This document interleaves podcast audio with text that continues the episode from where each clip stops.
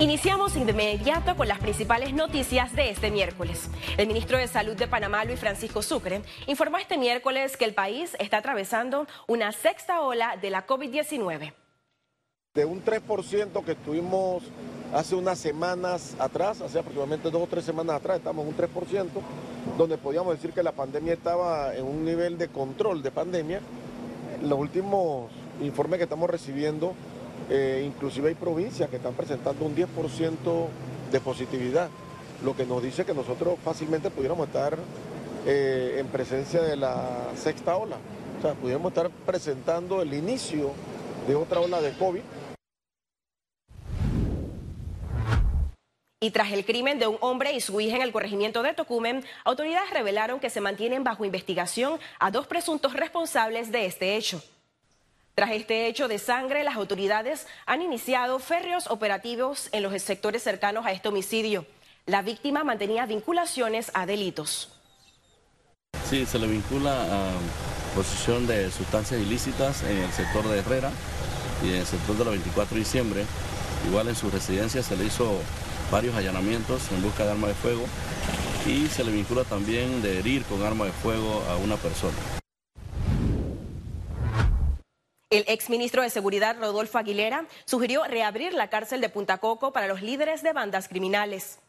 Para separar a los cabecillas de la tropa, porque si el cabecilla está en la joya y la tropa está en la joya, el, problema eh, continúa.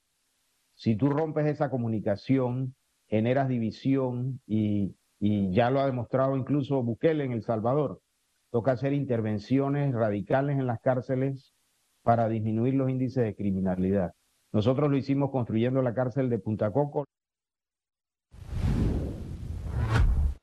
Mari Carmen Aponte, la nueva embajadora de Estados Unidos en Panamá, llegó este miércoles al país para iniciar su misión diplomática.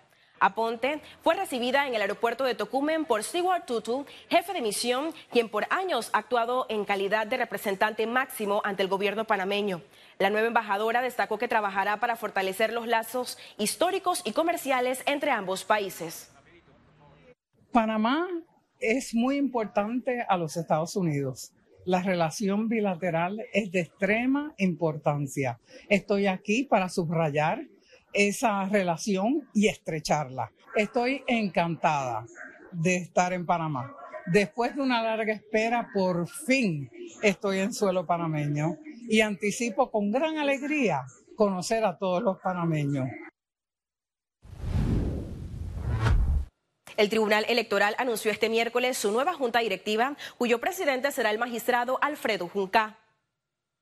En la reunión efectuada en el Salón de Eventos, por mayoría se decidió que Alfredo Junca liderará este organismo electoral, mientras que Eduardo Valdés Escoferi se mantendrá como primer vicepresidente y Luis Guerra como segundo vicepresidente.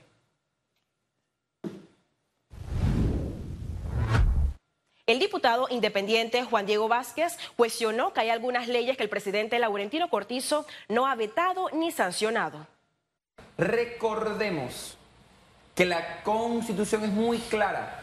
Pasados 30 días hábiles, que él no vete, ya no puede vetar. Puede dejarla durmiendo el sueño eterno, como hizo Varela con mil proyectos, pero tiene que sancionarlos. Es decir, él se lava las manos como Poncio Pilato y puede no hacer nada, lo que es igual de irresponsable, porque no permite la discusión en la Asamblea Real. Migrantes venezolanos reiteraron que están a la espera de opciones para retornar a su país. Pero no tenemos el dinero exacto para nosotros ir. Hemos gastado todo el dinero en el camino que hacia México, porque muchos llegamos a, México, otros llegaron más acá, así pues, y hemos gastado el dinerito. Yo aquí llevo cuatro días. Estoy esperando a ver si sale, pero no creo. Ahorita me acaban de decir que los que llegamos de último y que salimos para enero, pero no sé qué tan cierto sea. Y aumenta la cifra de presuntas víctimas de abusos en las aldeas infantiles SOS. Durante conferencia de prensa este miércoles se dio a conocer que más personas fueron víctimas de supuestos abusos cuando formaban parte de esta organización entre los años 1982 y 1992. Pero a la vez, producto de la cobertura en medio que hemos obtenido de parte de cada uno de ustedes, se han acercado 27 nuevas víctimas del mismo periodo de la época, de la década entre 1982 y 1992 cuando los programas de aldeas infantiles SOS Panamá eran directamente manejados por personal expatriado, enviado y contratado por SOS Children's Villages International. SINAPROC emitió un aviso de vigilancia hasta el 18 de noviembre por lluvias y tormentas. La entidad informó que durante estos días se espera que se registre un sistema de baja presión y que la zona de convergencia intertropical se ubique al norte del país SINAPROC mencionó que en Panamá se mantiene la temporada más lluviosa del año, por lo que hacen un llamado a la población a mantener precaución ante las probabilidades de inundaciones y deslaves. Economía. La bolsa de valores se mantiene con expectativas de crecimiento al cierre de este 2022.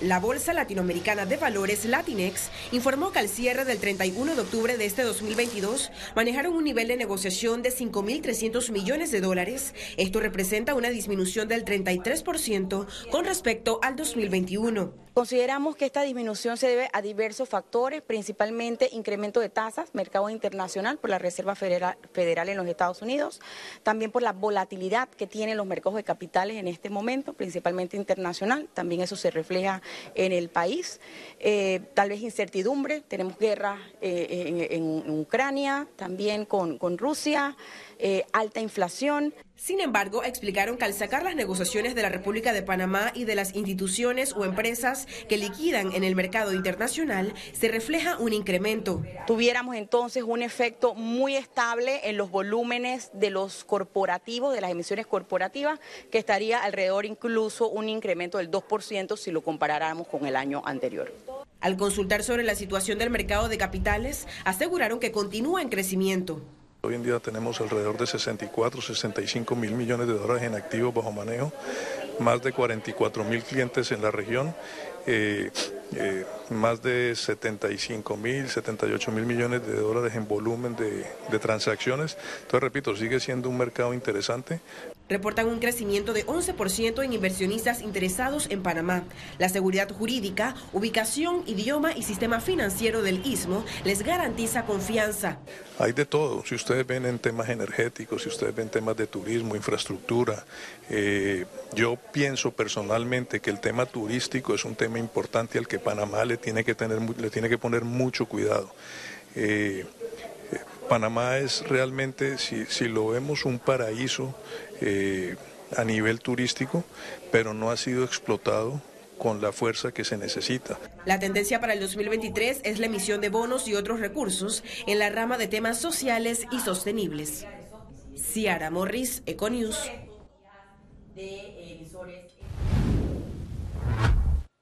Desde este viernes 18 de noviembre disminuirán los precios de los combustibles respectivamente. A continuación, el detalle.